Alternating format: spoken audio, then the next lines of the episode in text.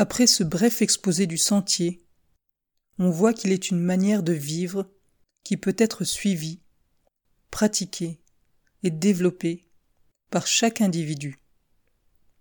C'est une discipline du corps, de la parole et de l'esprit, un développement et une purification de soi par soi-même. Cela n'a rien à voir avec la croyance, la prière, l'adoration ou les cérémonies. Dans ce sens, donc, il ne contient rien qui puisse être populairement appelé religieux. C'est un sentier qui conduit à comprendre la réalité ultime, à accomplir la liberté, le bonheur et la paix, par la perfection morale, spirituelle et intellectuelle. Il y a dans les pays bouddhistes des coutumes et des cérémonies belles et simples aux occasions religieuses.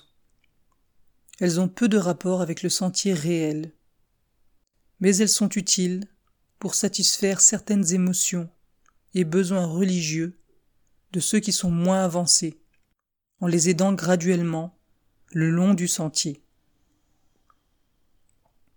Nous avons quatre fonctions à exécuter à l'égard des quatre nobles vérités. La première noble vérité est dukkha, la nature de la vie, sa souffrance, ses chagrins et ses joies, son imperfection et son insatisfaction, son impermanence et son insubstantialité.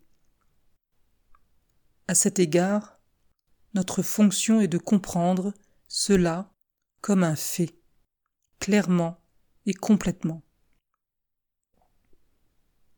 La seconde noble vérité est l'origine de dukkha, qui est désir, soif, accompagné de toutes les autres passions, souillure et impureté.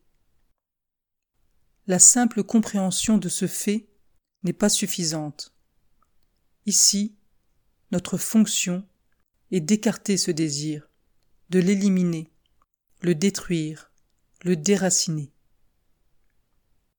La troisième noble vérité est la cessation de dukkha, le nirvana, la vérité absolue, la réalité ultime. Ici, notre fonction est de l'atteindre, la comprendre. La quatrième noble vérité est le sentier conduisant à la compréhension du nirvana. La simple connaissance du sentier, quelque complète qu'elle soit, ne suffit pas. Dans ce cas, notre fonction est de la suivre et de nous y tenir.